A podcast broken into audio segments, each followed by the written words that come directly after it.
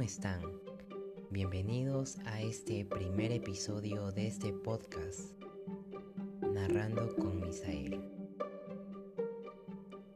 En esta oportunidad les narraré el microrelato que lleva por título La noche oscura.